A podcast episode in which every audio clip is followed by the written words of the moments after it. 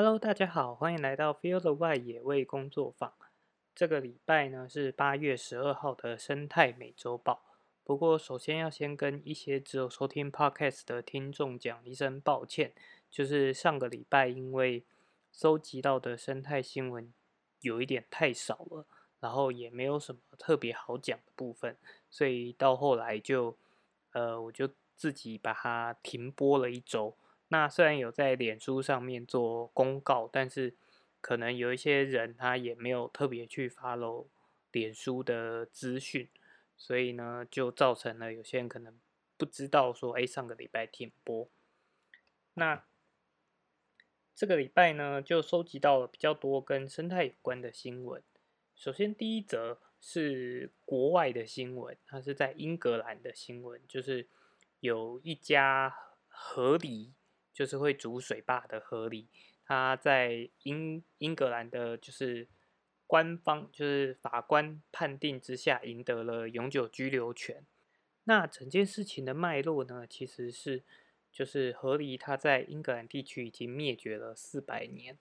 那主要是因为它的毛皮有很高的经济价值，所以在之前有狩猎行为的时候，就导致了河狸在当地是灭绝的状态。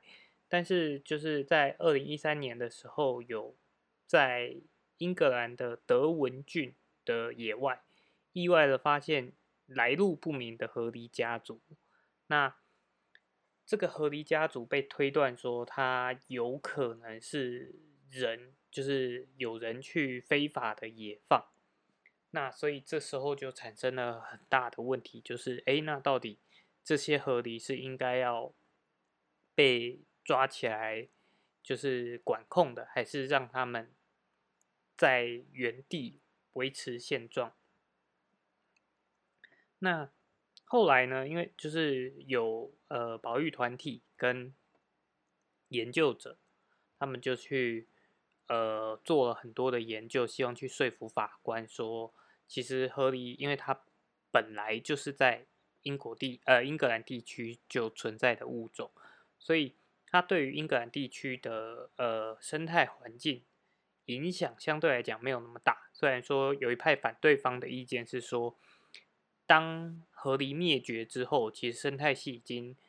到了另外一个平衡的状态。那这时候再让河狸回来，等于是又把这个平衡的状态打破。可是，呃，他们这个呃研究者跟保育团体他们去做的调查。跟呃结果就显示出来说，因为河狸它会筑水坝，所以它会创造更多的栖地多样性，然后就可以让环境就是整体的生态多样性其实是会提高的，而不会说因为河狸回到这个生态系导致说哎又有物种灭绝，所以。到最后，就是他们也成功的说服说服了法官，所以就判定说，哎，就是这这些河狸是可以留在当地的，就是这个河流里面。那只是问题，呃，就是应该说反对方其实也有提出了很多的问题点啊，包含了说它会不会有，因为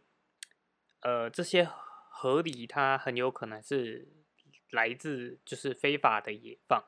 所以这些河狸它到底有没有呃传染疾病啊，或者是其他因素，反而去影响到当地生态的疑虑？所以，呃，所以其实这整件事情也是，应该是说，当一个灭绝的物种要在被引入的时候，它会有很多就是我们刚刚提到的这些问题。因为虽然它本来在这个地方是有这个族群存在的，可是因为它消失了，而且我们在引入的时候，我们引入的也不呃不是当时的那一呃在台湾原生的这个物种了，可能是从别的地方引进相同的物种，但是它呃它在变化上面会不会有所差异，其实是我没有办法很肯定给出答案的。那它会不会有可能引入了新的疾病，或者是它有没有可能回来到这个地区的时候，反而对于生态造成了？因为当这个物种灭绝之后，加上人的活动跟其他动物的一个互动关系之后，它生态又达到一个平衡。所以当这个物种再进来的时候，有没有可能导致说这个扰动是让整体的生态多样性是变更差的？这些都是需要很多的评估的。那在英格兰这个例子里面，因为呃专家学者跟保育团体他们有积极的去做出研究，也显示出来说，其实这个做呃合理这个物种它所带来的呃利益是大于坏处的，所以到最后才判定了说，哎，就是就是这些河狸是可以。继续在这个地方，而且等同于是就是可以回到这个生态系的。那不过这件事情就是，呃，以台湾来讲好了，包含像呃梅花鹿，其实在台湾是一个目前在定位上算是一个蛮尴尬的物种，因为其实一般民众可能都会认为说，哎，梅花鹿是野生动物，但是其实它现在到底应该归属在？畜牧动物还是野生动物，也是一个很尴尬的位置，因为它毕竟它现在基本上所呃真的的应该要有梅花鹿的环境，其实只有在垦丁地区，就是当初他们在做富裕的那一块环境，但是包含有一些从那个富裕的区域异逃出来的。呃，还有另外其他是从养鹿场跑出来的鹿，都有都怎么讲，都会呃都会被误认为说啊，那是野生的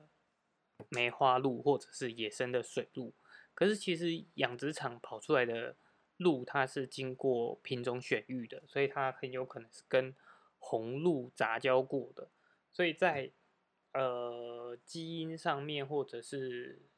呃其他方面，它其实是有一个呃怎么讲？你要讲说这是一种科学洁癖嘛，或者是或者是科学伦理的部分来讲，就是会变成说，我们其实很难去定义说，现在我们在野外环境看到的梅花鹿，到底跟当时的梅花鹿是不是一样的？那以梅花鹿这种物种，呃，就是相对来讲，对于人类的直接影响算小的。虽然梅花鹿现在也有造成了农业损害的这个问题，那其他的动物，包含像台湾本岛现在已经呃灭绝的欧亚水獭，那再引入回来，到底对于台湾原生生态到底还有没有影响？虽然说水獭其实对于人的活动影响可能也比较小，但是，呃，人在溪流活动的频度相对来讲也是越来越高，所以把他们引入回来，除了有没有环境适合他们，怎么样让人跟他们再回到一个和平相处的状态，又是一个大难题。所以这一切都很难。去做权衡呢？不过，当然我们还是希望说，生态多样性越高，其实对于环境或者对于人在接触自然的情况下，都是一个呃比较好的状态。所以，我们当然还是希望说，如果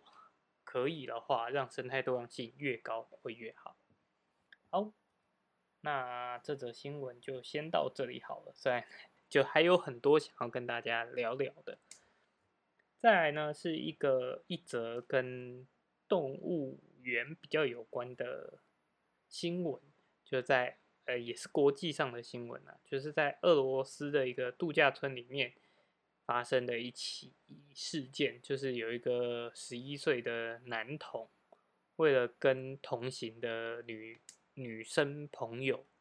就是炫耀自己好像很勇敢，所以就挑衅那个。笼舍里面的棕熊，结果就是意外就发生了，他自己也没有做好距离保护什么，然后就被棕熊拖到了铁笼里面，然后就被棕熊当做呃玩具玩耍，然后就惨死在笼内。那结果元方最后也只能就是把两只棕熊给击毙。那新闻里面当然是讲说啊，就是主要是为了抢回男孩的遗体啊，但是实际上，呃，我觉得如果只是要要将遗体救出，可能不需要到那么立即的击毙。那当然也有可能元方当时认为说他们还有可能可以。救回男童，所以就做出这样的判断，其实都是呃蛮有可能的。但是整个过程其实就有很多的点可以探讨，包含说男童他为什么会觉得就是可以去挑衅棕熊，然后再来动物园为什么在安全规划上面是好像。可能没有做到那么完善的，或者是他可能有做呃围栏，但是男孩又跨越了那个围栏，那这样当然来讲，以动动物园的责任就会再小一点。然后再来，其实最最无辜的还是熊啦，就是因为对于熊来讲，它其实本来就已经被关在笼舍里面了，今天也不是它主动去。发动攻击，所以两只棕熊就这么的被被击毙了。那当然是非常的呃可怜呐。那而且我相信，就是这两只棕熊被击毙之后，动物园的立场是呃很有可能会在重新的。引入其他的棕熊回来，但是就是其实这整个过程就就就还是一个很恶性循环呐，对，所以嗯，但可以跟一般民众讲，还是在呃，即便是在动物园，动物们都还是具有野性存在的，所以一定还是要注意。自身跟同行者的安全，然后真的大自然是很微妙的，所以绝对不要有那种哎，我们人就是比其他动物高一等。所以当你拥有这个自傲感，当你不尊重自然的时候，很有可能就会轻忽了可能迎来的危险。好，再来回到台湾的新闻。呃，首先是一个也是蛮让人 感慨跟愤怒的新闻吧，就是在呃七号跟八号这两天，就因为在宜兰啊、花东地区，其实赏金赏豚是一个已经发展了好一阵子的一个观光旅游模式。那在宜兰的龟山岛，现在也是很呃热门的赏金季。那结果就发生了有小型的快艇，他们去追逐追逐海豚，然后导致就是海豚受到惊吓，然后就也影响了当地其他就是合法经营的赏赏豚业者，那所以就被海巡署就是海巡署特别的呃调查，那。其实这个部分主要就是 怎么讲呢？就是这些小小型的游艇，他们是在一个很高速的情况下去追逐海豚，所以会让海豚觉得，呃，就赏豚业者的说法啦，就是呃会让海豚吓到，就躲到躲到海里，就不会再出来。那其实当然有，呃，黑潮文化他们也有提出。的一篇比较长的文章，就是在讲说，如如何去判定说怎么样是骚扰，怎么样是欣赏海豚。其实很重要的一个就是你的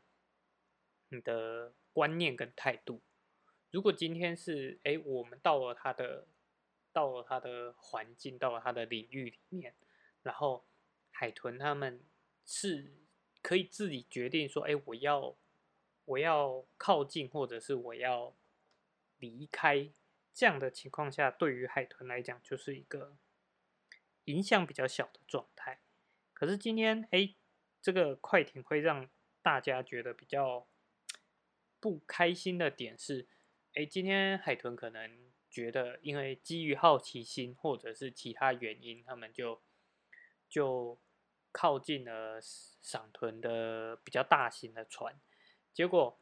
呃，小型的游艇突然出现，然后而且是刻意的去追逐海豚的话，就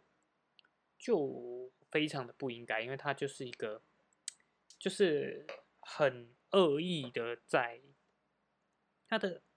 出发点就是他想要去追海豚，所以他的方向是直直的朝着海豚去。那如果说他今天只是速度很快去经过，然后啊不小心侵扰到的话，那我相信大家对于对于他的容忍度会相对高一点啊。那其实这样的行为就是真的是。不尊重自然环境然后所以希望大家如果很有钱，就是有有游艇有快艇的话，就记得不要不要去做这样的事情，然后大家都保持一个尊重环境的心，其实就可以跟自然有更好的相处模式。那当然，我们也希望用。法律方面呢，去更加管束这样子的人，所以，呃，其实像游艇的主人，他可能就会依照违反了野生动物保育法去开罚六万到三十万。那这件事情当然在小编的粉丝专业上面，呃，不是粉丝专业啊，脸书个人脸书的页面上面，其实。也有引起了其他的讨论，就包含说，哎，其实这样的行为，呃，海巡署是一个比较比较强硬、比较呃积极的方式去处理。那他在呃，其实上上周还有一个新闻是小编没有提到的，就是关于拍拍鸟的问题。那这个问题其实。我觉得也很也很有机会，另外再开一集来讨论。就是那像其他如果说太恶意的去诱拍，譬如说去用面包虫吸引鸟类来拍照，或者是去营造什么样的环环境去去骗鸟到这个地方去拍照，这样的行为是不是也应该要更强硬的去去执法？但这个部分都还很多值得讨论的地方。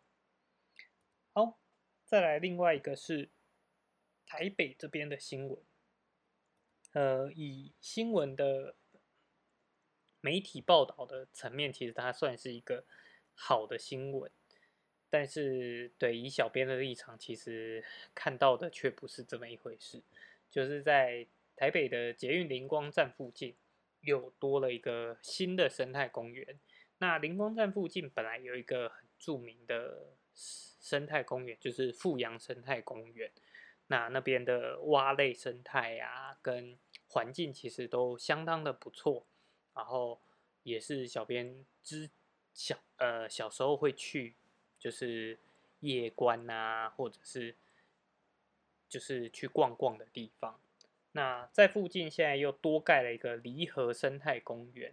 然后占地面积大概是一点八公顷，对，但是从呃，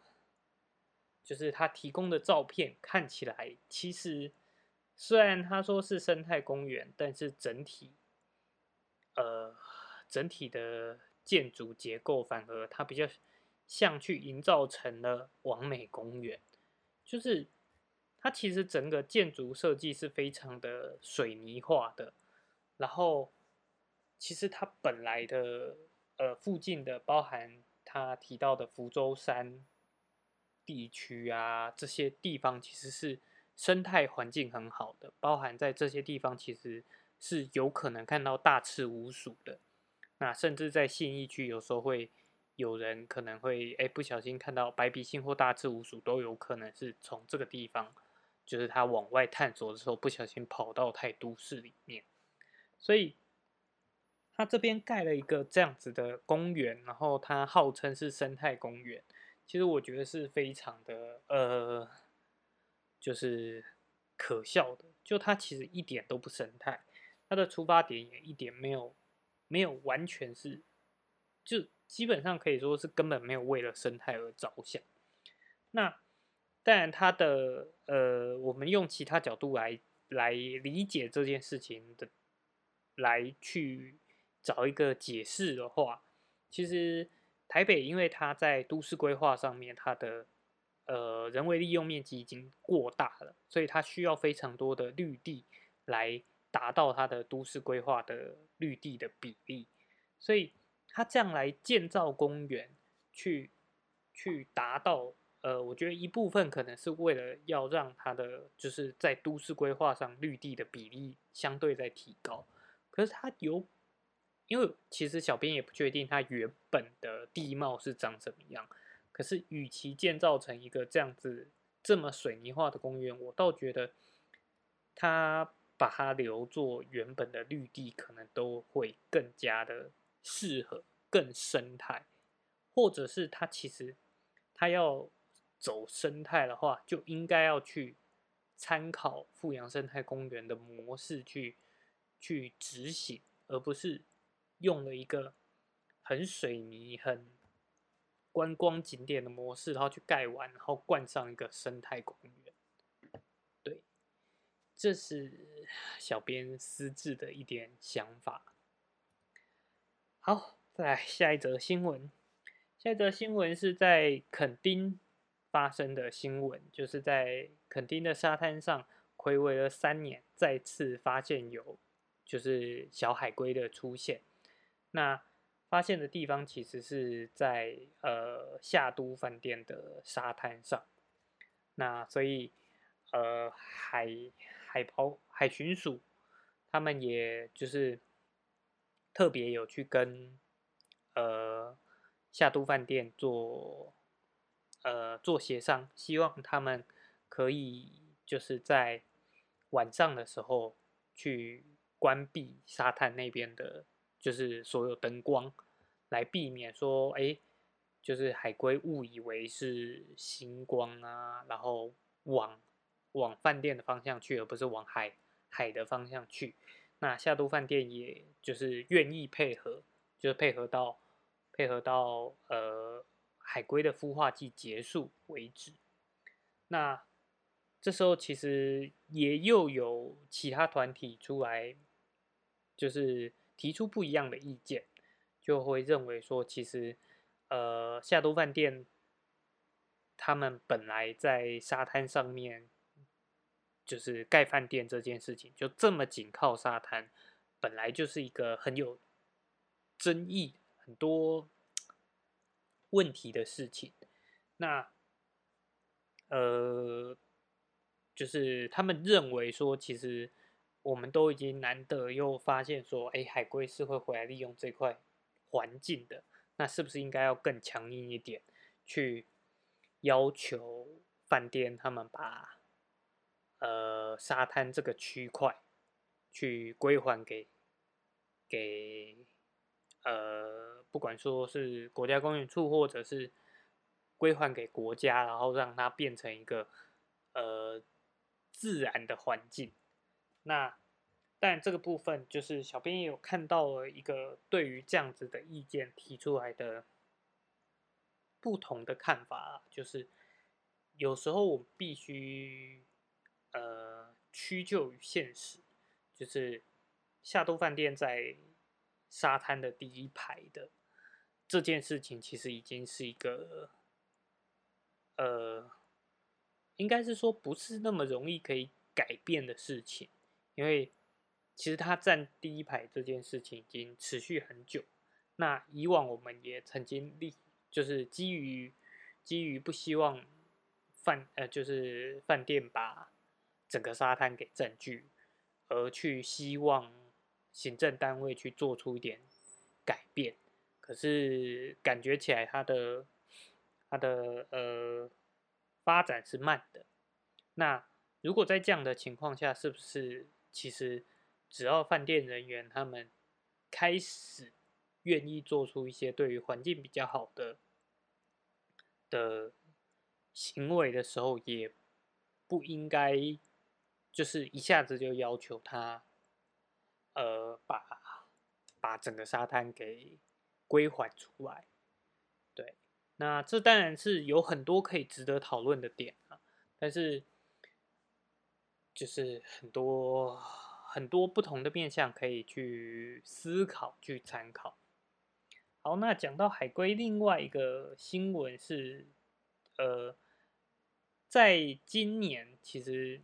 另外一个海龟的热门景点就是小琉球。那小琉球这几年海龟的富裕状况其实是非算非常好的，所以。就很多人会去浮潜啊，看海龟。可是，在今年已经至有至少呃，就有九起游客去骚扰跟触摸海龟。就其实去触摸海龟是犯法的。如果有去小琉球浮潜的话，相信浮潜教练应该也都会就是去提醒说，在浮潜的过程中，如果有海龟在你的附近，也不要去触摸它，或者是。呃，踩它或者是骚扰它，那在今年就已经有总共有九起。那如果说就是违反了这样子的呃事情，一样会依照《野生动物保育法》去罚款六万至三十万。对，所以。就是大家如果有呃，即便不是在小琉球，即便你是在其他地方浮潜，然后有看到海龟，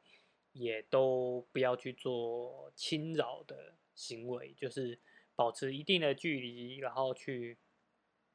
去欣赏跟呃观察，就是对于他们最好的方式。好，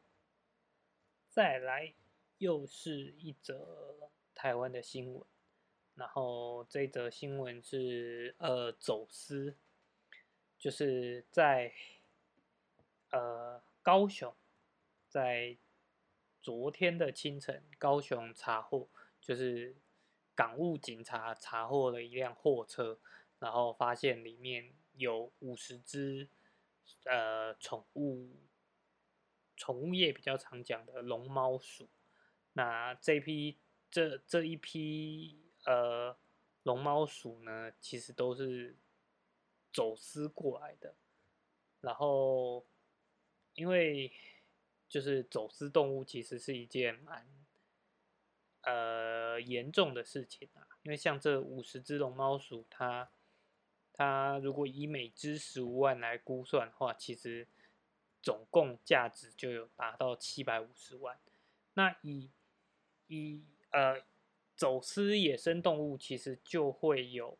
传染病防治的问题，因为它如果是用走私的，它就没有经过正常的检疫检疫流程，那所以就会导致可能会有